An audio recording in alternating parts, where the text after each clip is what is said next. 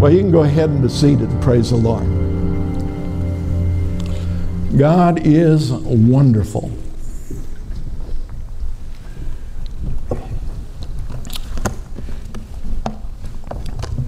And so I want to share the Word of God with you today. How many of you are ready for the Word? And I'm going to talk with you this morning about the great exchange. And the reason why the truth, the principle is so important is we need to realize that when we received life, we gave up bondage, we gave up death, we gave up what the enemy wants to bring into our life. And so there's an exchange that takes place. And the purpose of this exchange is it's to bring change. The exchange is to bring change. How about that? I'm a poet. But the exchange is to bring change. And so for us to live the Christian life, change is part of it. I mean, it's part of every Christian's life is that there is change that takes place. And so as a Christian, we're not static. The thing we need to understand is in the kingdom of God, it isn't static. It isn't stagnant. It doesn't just sit there. You know, we're either moving towards God or we're moving away from God. There's nothing stagnant in the kingdom of God. And that's why we always emphasize the importance of continuing in the Word of God. You know, we all know what it says in Romans 10:17 that faith comes by hearing and hearing by the Word of God. But in the Greek, that's in the continuous present tense. And so what that means is we're to continue to hear the Word of God because that Word that we hear is going to continue to bring about change in our lives. And so where we are today is not where we want to be tomorrow. There's to be constant change that's taking place in our life, and that comes through the Word of God. It brings about it causes those adjustments in our life. And it's not a matter of willpower. It's not about us trying to do it. It's about us being willing to cooperate with the Holy Spirit. You know, I've shared this with you before. The first individual that I had ever heard use that term was Jimmy Rushton. He's gone home to be with the Lord now. But he talked about how we need to cooperate with the Holy Spirit because He wants to work things in our life. And so we cooperate with Him. And that's where our obedience, if you want to use that term, that's where that comes in, is because we're cooperating with Him. We're working with Him. We acknowledge Him and we acknowledge His Word. But it's not just simply enough to acknowledge God's Word and that we believe it. We also act upon it. We begin to move upon it. We believe it so strongly that we begin to move in that direction. And it's an instrument that brings into our life spiritual growth, spiritual maturity. And once again, I want to emphasize the fact that we're not where we want to be. There isn't any of us that have arrived. If we think that we've arrived spiritually, we're in a very bad place. We're in a very dangerous place. Because the moment that we think that we've arrived, that we've got a hold of it all, we're in a place where God can no longer move. God can no longer speak in our lives because what's He going to tell us? We already know it all. And so one of the things that we need to always keep fresh in our thinking is that we are growing in the things of God. And it's a process that we continue through. It's a process that we go through. So if you got your Bibles, it'll be up on the overhead as well. I guess we don't call those overheads anymore. They're projectors. But in Proverbs, the 6th chapter and 33rd verse, I'm going to read this out of the Amplified. It says, "For the commandment is a lamp." And this is talking about the Word of God. "For the commandment is a lamp, and the whole teaching is light, and reproofs of discipline are the ways of life." Reproof is another word for change. Change is part of life. You know, I realize it that through all life we continue to experience change. You know, this year I'm going to be 70 and I'm still experiencing change. Some of it I'm not enjoying so much, but I'm still continuing to experience change. Physically we do, but spiritually we do as well. If we don't continue to experience change, that means that we've come to a place where there's no longer growth. You know, we hear in the scriptures when we see the word reproof and we really don't understand it. I think in the past, whenever I heard the word reproof, I always thought of it from the standpoint of discipline or correction or something like that. But really, it basically just means that there's change. You know, we reproof our children. Why? Because we want there to be change in their behavior, whatever it may be. And so it's talking about change. Change is part of life.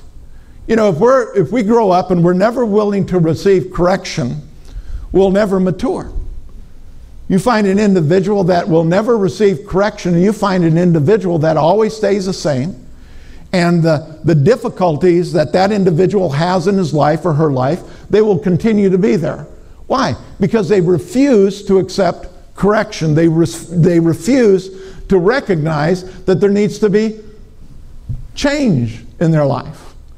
You know, after 50 years, Pastor Becky and our marriage has been a lot of changes. And it's been because she's basically been willing to receive reproof. And if you believe that, I've got another story for you. But no, both of us. There's been change there. And that's how it is in all of our lives. Dr. Cole said this. Change is not change until there's change. And a lot of times we want things to be stagnant. We want things to stay the same. But you know what? We really don't. Why would we want to go back to the way that things were when there's so much more in front of us? And so we need to focus on what he's done, what he's provided for us. Let's look at the book of James. In the book of James, the first chapter, and again, I'm going to read it out of the Amplified, but I'm going to begin in verse 21. You see, what we're seeing as we're going through this when we talk about exchange, you know, in the book of Romans, it talks about, and in other places in the epistles, it talks about how we're to put on Christ. But you know, before you can put on Christ, you have to take off the old man. And what's interesting about the terminology that's there, it's the same kind of terminology that would be used if you were changing your clothing. Now, I don't know about you, maybe you're all different. But you know, if I'm gonna change my clothing, I take what I have off and I put on something different. That's what it means to change. But that's how it is in our lives as well. When there's change that takes place, that means there's something that we have to take off. The Bible talks about the old man. We take the old man off. Why? So that we can put the new man on. But you know, a lot of people, they want to keep the old man and they just want to try to put on the new. The problem is it just doesn't work out very well. In fact, it doesn't work at all. And so when we're talking about the great exchange, what we're talking about is we're giving up the old life so that we can have a new life in Christ Jesus. James 1:21, Amplified.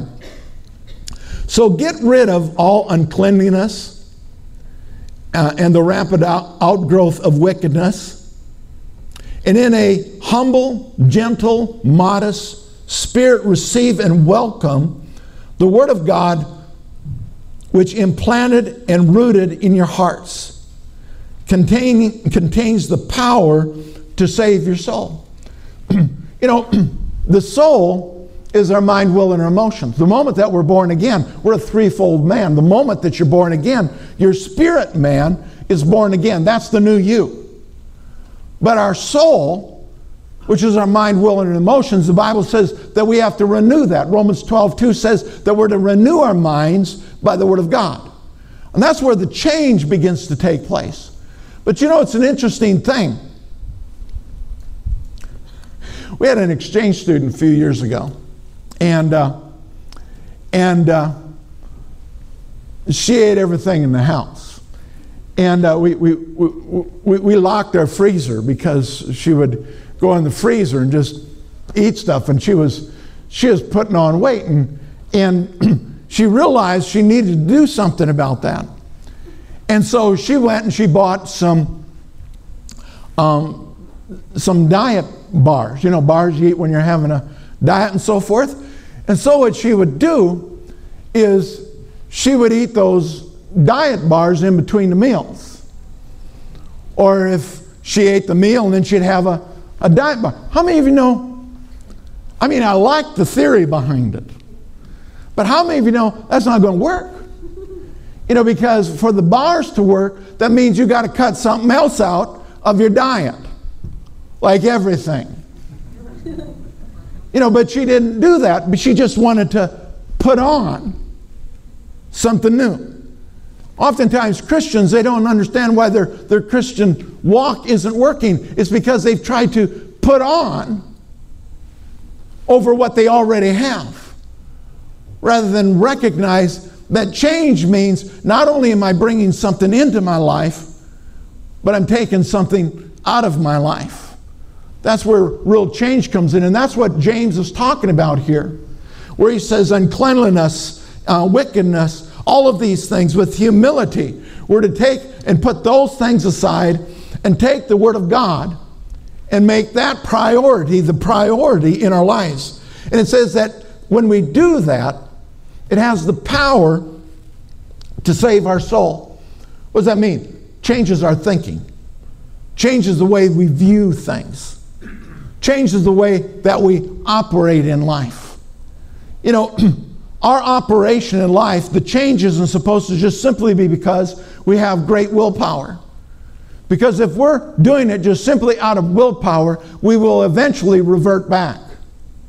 But when we take the Word of God and we allow the Word of God to have its place in our life, that Word begins to bring change into our lives. In other words, it works on our want to. The things that we once did, we don't want to do it anymore. The things that we didn't do, now we want to do it. How many of you know it's easy to do something when you want to? You know, when I was in school, I loved football. It was easy for me to go to the games. It was easy for me to go to practice. Now, studying was a different issue. I didn't have any want to. And so I would avoid it like the plague, and my grades generally revealed that.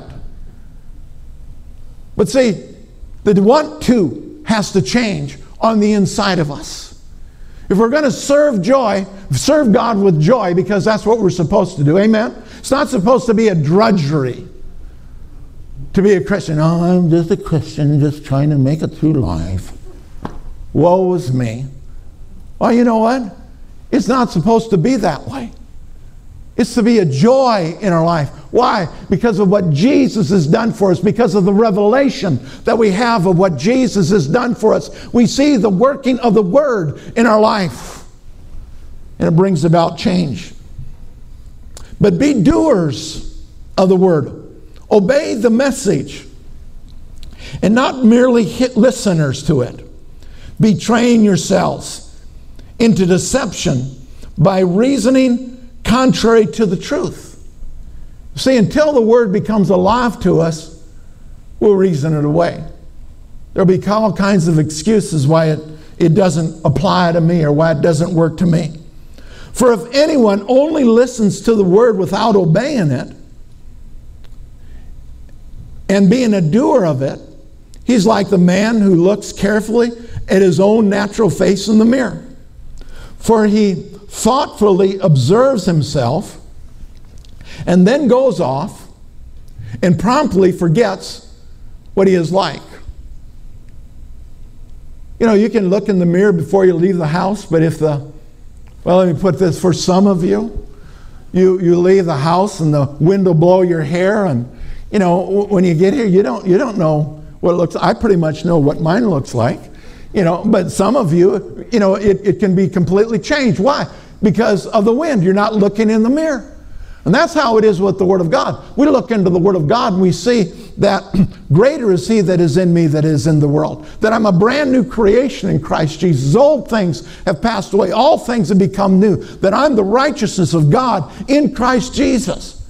And when I'm looking into the Word of God and I see those things, I'm looking into that mirror, and that's what reflects back to me, and that's how I begin to see myself. But you know what? The moment that I walk away from there, somebody cuts me off, somebody says something nasty to me, somebody looks at me wrong, and all of a sudden my attitude begins to change, and what happens? I revert back to. Why? Because I forget what manner of man I was. And that's why we're to constantly keep the Word of God before us. And I'm not saying we're to walk around with our Bible in front of us all the time. I mean, it's dangerous driving that way. But we can have the thoughts of it. If we've read it in the morning, if we've spent some time thinking on the Word of God in situations, that Word will rise up in our heart. But we've got to have it there before it's going to come forth. And so he says, if anyone thinks himself to be religious, piously observant of the external duties of his faith, and does not bridle his tongue, but deludes his own heart, the person's religious service is worthless, futile, barren. He's saying if all that we do is have a talk, you know, we used to always have this saying, don't just simply talk the talk, walk the walk. You know, and what that's saying is all that, if all we do is talk religion, it's just a bunch of words. It's not going to have an impact upon my life, and it's not going to have an impact upon the lives of individuals around us. You know, and that's why oftentimes people say, well, you know, those churches are just full of a bunch of hypocrites. My favorite quote is from Sister Angelica on the Catholic Channel, and she was receiving call-ins one day and letters and stuff, and she got a letter one day, and this individual says, Sister, I would go to church, but it's full of hypocrites. And her answer was, oh, honey, don't worry about it. There's always room for one more. I guess you don't appreciate it as much as I did. But I thought it was hilarious. But see, the truth of the matter is, why do people oftentimes have that opinion? Because we talk a lot, but the actions aren't there. We need to have more than just talk. We need to have actions. In other words, we need to live it. External religious worship. Religion is an expression of the inward acts. You see,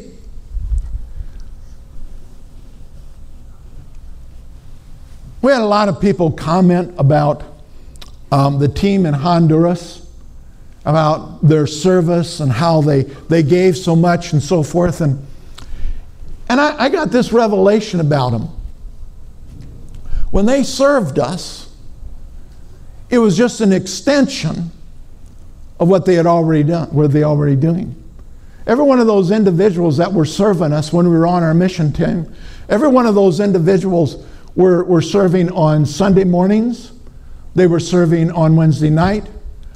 They were serving in between. Anytime there was a need that was there, you can ask Sarah and Edward about that, and they will tell you they're constantly serving. But why was it that it was like they picked it up and they were just able to serve it? Because it was part of them. I see it with people in this church. There's individuals, if there's a need, they're the first ones that are there. They just pick up the slack. Why do they do that? Because it's in them. It's a part of who they are. You know, if we just serve because, you know, there's a sign-up sheet and somebody's got to, you'll do your duty, but it won't be coming from your heart. because it's not coming from the inside. You know, people talk about Pastor Becky all the time and about her cooking, and it just, you know, you need to get her out of the kitchen and so forth. Well, you just try it. You know, you'll get whooped, you know, because that's what she wants to do. Why? Because it's in her. And so it isn't, you know, it's nice that she wants to serve you, but it's in her. That's why she does it. Why do we serve God? Is it because we've got a bunch of regulations that have been laid down? No, it's because it's in us. Or it ought to be in us. And if it isn't in us, that means we have a shortage of the Word of God. We are Word of God deficient. If there isn't a desire in us to serve God and to serve one another with a whole heart. If it's obligation, if it's responsibility, it's because I signed on the line. It isn't because it's in my heart. You know, God so loved the world that He gave Jesus. But guess what? He didn't do it because it was a suggestion. Father God gave Jesus because it was on the inside of Him. Because He longed to have fellowship with you and me. And so I don't know how long He thought on it. You're telling me God thinks? Well, He must. We do. We're created in His image. He dwelt on it, and there was a longing on the inside of Him to be able to have fellowship with you and I, for there to be intimacy between you and I and God. He longed for it. It was part of who He is. That's why He never turns us away. He welcomes us, no matter how badly we screw up. God doesn't turn His back on us. Why? Because He loves us. Because it's a part of who He is. God is love. And you know what? If we've been created in His image and if we have His words on the inside of us, we begin to be people of love because we've been created in His image. External religious worship. Religion as it is expressed in outward acts, that is pure and unblemished in the sight of God the Father, is this: to visit and to help and care for the orphans, the widows in their affliction and need, and to keep oneself spotless and uncontaminated from the world. And so why do we do that? Because we love Him. Why do we love Him? Because we're His. And we're created in His image. And we have His Word on the inside of us, which is life. But see, what this is saying, this doesn't begin in the external. It begins on the inside. When we begin to try to change from the outside in, that's where we fail. Because we're trying to do it in our own ability. But when we begin to change from the inside out, when it's through God's Word on the inside of us, working to the outside, when that change begins to take place in our life, we begin to live our life in obedience to God, not because we feel this obligation, but because we want to. We want to serve Him. I already quoted from it in Romans 12:2, but I want to read it out of the Amplified. And it says, do not be conformed to this world. Conform means that we're all kind of cookie cutter. We all kind of look the same. We may look differently, but we look the same because we act the same. And that's how the world wants us to be. Wants us to think a certain way. Wants us to act a certain way. Wants us to look a certain way. And that's what conformity is, when we begin to conform to the world. And it says, do not be conformed to this world, this age, fashioned after and adapted to its external, superficial customs, but be transformed, changed by the entire renewing of your mind. You see, we go the direction of our thinking. You think negatively, and your actions are going to be negative. But you think positively, and it changes the way that you act. And the thing about it is, neither one of them may totally change the circumstances, but it's the way that we approach it. It's kind of the can-do attitude. I can do all things through Christ who strengthens me. But I don't get that attitude as I look to the world, as I look to the circumstances around me. I've got to focus my attention upon God and upon what He wants to do in my life. But be transformed, changed by the entire renewing of your mind, by its new ideas and its new attitude, so that you may prove for yourself what is the good, acceptable, and perfect will of God. Even the thing which is good and acceptable and perfect in His sight for you. And so it happens when we begin to renew our minds and we begin to change the way that we think, we begin to carry out the plan that God has for each and every one of us in our lives. But you know what? In our own thinking, in our worldly thinking, we will always fall short of what God wants to perform, what He wants to do in our life. We will always cut ourselves short because we're trusting in self rather than putting our trust, our confidence in Him. Most of you have heard my testimony, how I grew up with a sense of inferiority and insecurity. I saw myself as being stupid. I saw myself as being dumb. I couldn't read. You know, when my kids were little, I could hardly even read a storybook to them because I couldn't pronounce all the words. Didn't feel confident. And so, God calls me into the ministry. I say, God, you know, you really messed up this time because this is an absolute impossibility. I can't do it. I'm too stupid. I can't read.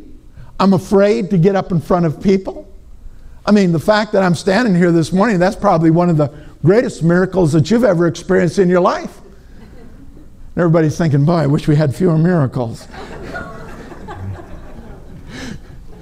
You know, but the thing is I was looking at myself. And I remember the night in the Little Assemblies of God's Church down in Ankeny, Iowa, where this pastor prayed over me that I was to step into the ministry that I knew that I'd been called to since I was 6 years old. But I'd rebelled and walked away from it, knowing that I couldn't possibly do that. And he prayed for me that night. And that night I go home and I'm laying in bed. And I'm informing God. You ever do that with God? Inform Him? Not a good idea. I'm informing Him as to the mistake that He made. That this can't possibly be so. And I gave Him the whole list of all the reasons why this can't possibly be. And so I'm laying there and He drops a scripture into my heart and He gives me the message. I see myself preaching the message, going through the whole thing. And at the end of it, He said, see, you don't have to do it. You just have to let me do it through you. But you know what? As long as you're looking at self, He will never be able to do it through you because you will always limit God. If you can do it, you ain't reached God's point yet. Because He's got something for each and every one of us that's above and beyond what we could ever ask or think. Let me tell you something. The thought in my life of being able to pastor for 38 years and to be able to pastor this church for 36 years was above and beyond what I could ever think, dream, or imagine. But guess what? God's not a respecter of person. He's got the same dream. He's got the same purpose for each and every one of us in this room. But you know what? We've got to change our thinking. We've got to stop being conformed to the world and accepting what they have to say about us and about the circumstances around us. We have to rise above that in the name of Jesus and walk in the fullness of what He has for us. The word transformation, the reason that it's so important, we get the word metamorphosis from it. Or it comes from that word. And it talks about a transformation. It's like the caterpillar that turns into the cocoon and then into the butterfly. That's what we are. And that worm had nothing to do with it. And you may feel like a miserable worm crawling through life, but let me tell you something. God wants to turn you into something beautiful if you'll give him but an opportunity to do so. And you don't have to do it in your strength. You just have to get in a place where you're willing to receive the Word of God and then be obedient to that Word. And he changes us from the inside out.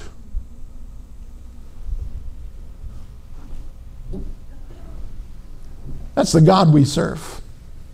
He has a purpose for all of us. In Ephesians, the 4th chapter, the 21st verse. I hate clocks. I just absolutely hate clocks. Clocks are the devil. In heaven, there aren't going to be any clocks. Praise the Lord. Ephesians 4:21, Amplified. Assuming that you have really heard him and been taught by him, as all truth is in Jesus, embodied, personified in him. Strip yourself of your former nature. Put off, discard your old, unrenewed self. Put it off. You know, we're so afraid to put it off. Well, Pastor, if I put that old life behind me, I don't know what I'm going to do. I'll tell you what you're going to do. You're going to be happy. You're going to have peace in your life. You're going to have a whole new future that looks totally different. You may say, well, I'm not sure I want that. Yeah, you do. We just don't realize it. Discard that old, unrenewed self, which characterized your previous manner of life, and becomes corrupt through lust and desires that spring from delusion. What's delusion? Delusion is when you think something's going to make you happy, make your life, and you're deluded because it's not going to do it. There's no substance to it. And be constantly renewed in the spirit of your mind, having a fresh mental and spiritual attitude, and put on the new nature, the regenerated self created in God's image, godlike, in true righteousness and holiness. Therefore reject all falsely and being done with it. Let everyone express the truth with his neighbor, for we are all part of one body and members one of another. And so there's two parts to it. You discard the old and you put on the new. And you know, the thing about it is, and this is why the Word of God is so important, it makes us aware of the old.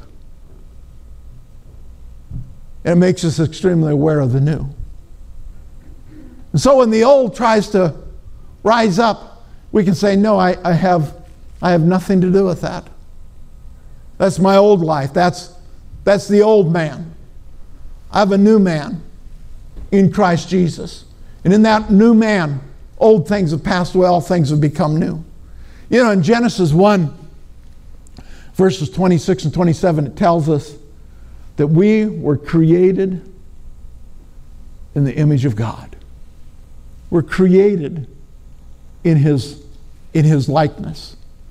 You know, and so it's talking about mankind. It's not, when it talks about man there, it's not talking about male. And so it's talking about male and female. That we've been created in the image of God, and in his image we can do all things. We can accomplish all things. There's nothing that God has told us that we can do that we can't do. And so we have to be convinced that he's true to his word. And the way that we get convinced is by spending time in his word. In 2 Corinthians 5:17, it says, therefore, if anyone is in Christ, old things have passed away. All things have become new.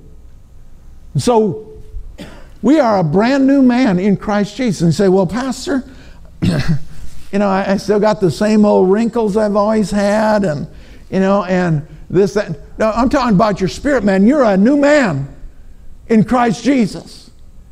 And as we renew our minds, we give that man that's on the inside of us opportunity to have expression in our life. And when he begins to express in our life, everything around us, it begins to change. You know, in Numbers 13, we don't have time to read it this morning, but you can read it for yourself. Numbers 13, beginning about the 26th verse, and then skip to the 30th verse and read to the end of the chapter. But it's talking about when the children of Israel came out of Egypt, and they were going to go into the land of promise. And God had basically said to the children of Israel, go in and see if the land isn't just as I said it was. And that the spies went into the land and they came back. And Caleb came back and he had a good report, a positive report. And Caleb says, the land's just as God said it would be. It's a land of plenty. It's a land that flows with milk and honey. And he says, let's go in. Let's possess the land. But then the others that went in, they came back, the other 10, they come back and they said, well,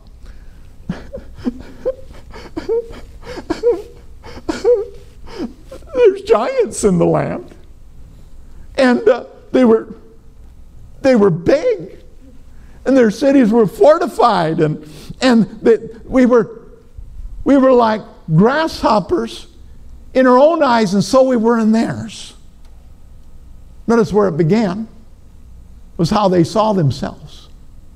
They saw themselves defeated, and all that their defeat did was add fuel to the enemy. And so they came back with a majority report, which was contrary to the Word of God. And they said, they're too big, they're too strong, we can't do it. Joshua and Caleb says, come on guys, we can do it. We can possess the land, we can do what God said we could do.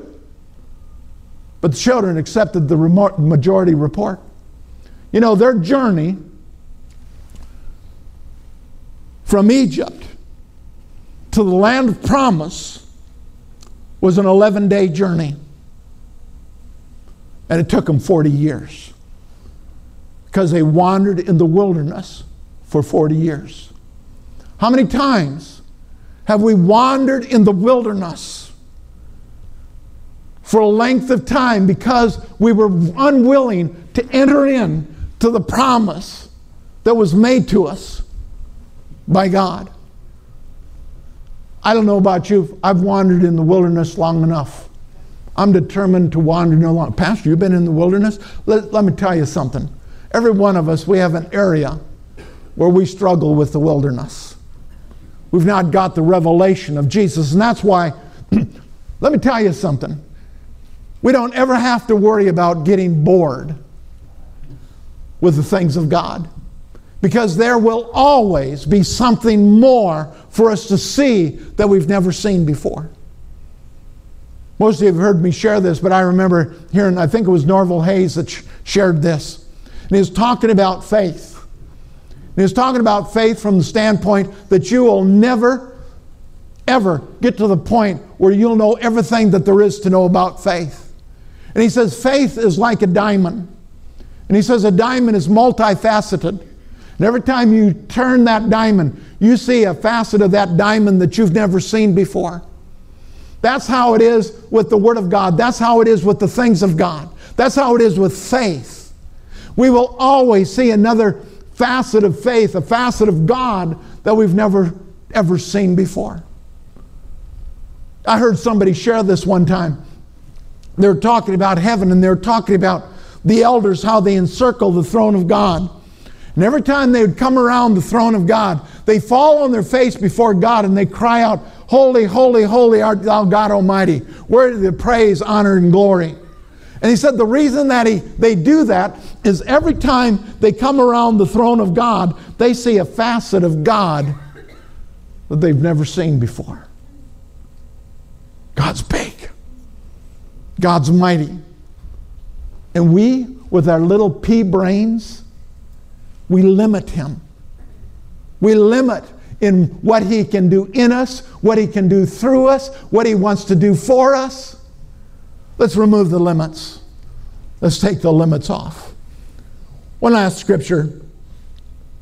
In Mark, the 4th chapter, the 23rd verse, talks about us having hearing ears. You know, it's really sad when you got ears and you can't hear. That's the place where a lot of people are. They've got ears to hear, but they don't hear what the Word has to say. But in Mark 4:23, it says, "If anyone has ears to hear, let him hear." Then He said to them, "Take heed." In other words, be careful what you're listening to. Take heed what you hear. With the same measure you use, it will be measured to you.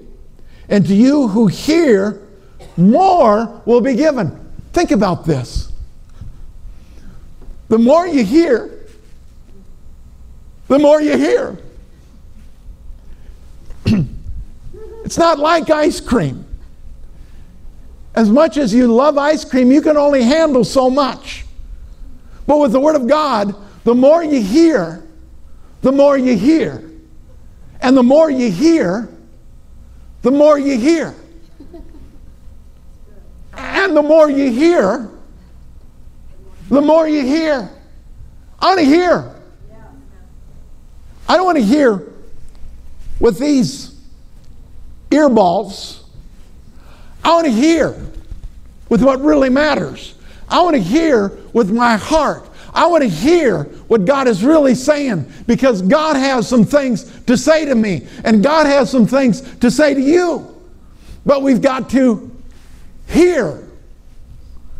You know, they say your hearing is the first thing to go. And you know, there's certain restaurants, I just don't want to go to them, because it's all brick and stuff, and so we're sitting there, and if we're sitting with family or friends or whatever, and they're talking about all kinds of things, and this is what I hear, because I hear, but I can't hear. There's a lot of people, they come to church, and what they hear is, because they're not hearing. They think they're hearing, but they're not hearing. And when we hear, it's going to produce change in our life. Change that will change everything around us. Take heed what you hear. With the same measure you use, it'll be measured to you. And to you who hear, more will be given. For whoever has, to him more will be given. But whoever does not have, even what he has will be taken away from him. And He said, the kingdom of God is as if a man should scatter seed on the ground. And then it goes into the seed and the sower, and that seed will grow up. And if we receive that seed into the soil, it's going to produce. And it says it'll produce 30, 60, 100-fold. That means that when we get the Word of God on the inside of us, it's above and beyond what I would ever need. It means that I have a surplus, so that I have more to give to others. And that's where God wants us to be in His kingdom. He wants us to be givers, not just simply on the surface. He wants it coming from our heart, so that we minister life to all whom we come in contact with. That's the Jesus that we serve. The great exchange, what is it? We exchange that old, unproductive life for a life that is full of abundance. A life that is full, not just simply for self, but for those around us as well. Glory to God. We serve such a big God. Let's get the limits off. Religion wants to limit God. Religion wants to put God in a box where we can understand Him. Let me tell you something. God's too big for that. And if I could fully understand God, and if I had the answers for everything, I could write a book and I could be really, really, really rich. But you know what? I don't understand things. I haven't written a book, but I am really, really, really, really rich because I have a God that lives on the inside of me that loves me. And so to each and every one of us in this room, take the limits off. Get out of your vocabulary. I can't. You know, there's an old preacher. He's still alive today. I see him on Facebook once in a while. But his name was Norval Hayes. He had this Bible school down in someplace in someplace, Tennessee, and Cleveland, Tennessee. And Norval wasn't normal. He was a wild man. And so he was doing a meeting at school one day, and he started this prayer line, and this girl was sitting in the front row, and he says, "Go and play the piano." And she sat there, and he said, "Go play the piano." And so she goes up, and she sits behind the piano, and she's just sitting there. And Norval looks, come on, play something. And so she started playing, and the whole place went completely bananas. Everybody is going crazy. And he doesn't know what's going on. He says, what's going on? What's happening? He says, well, that girl playing the piano. He says, yeah. She doesn't play the piano. And so he goes up and he says, so why did you play the piano? She says, because you told me to play the piano. And you told us in school that we can't ever say we can't. And so I had no choice but to play the piano. Now, I'm not going to ask anybody to go play the piano, except Junior. Maybe I'll ask Junior to go play the piano. But see, we limit. Let's get the limits off. You say, well, God could never do that through me. You're right. Because you put a limit on him. You said that he can't. But you know what? He can. If he speaks to you, you can. You know the exciting thing about God? He'll never ask you to do something you can't do. You may not be able to do it in your own strength, but if he's asked you to do it, that means he's in a position to empower you to be able to do it. Well, I'm just rambling now, so we need to quit. Praise the Lord. Hallelujah. Thank you, Jesus. Aren't you glad you're saved? Woo, glory to God. If that's all there was, knowing that we have a home in heaven, that'd be more than enough. But he's given us so much more. And so take the limits off, because we serve a good God. So Father, we thank you today that we can gather in the precious name of Jesus. We thank you, Father, that you want to use each and every one of us for your purpose, for your glory. So Father, this morning we choose to yield to submit to your word, that you might have your way in each of our lives. Father, we want you to receive all the honor, all the glory. We want you to receive it because you're worthy of it. And so, Father, this day, use us to influence the lives of others. Maybe just one individual that we can encourage. Use us for that purpose, Father. Further your kingdom using us, because we're vessels that are here for your purpose.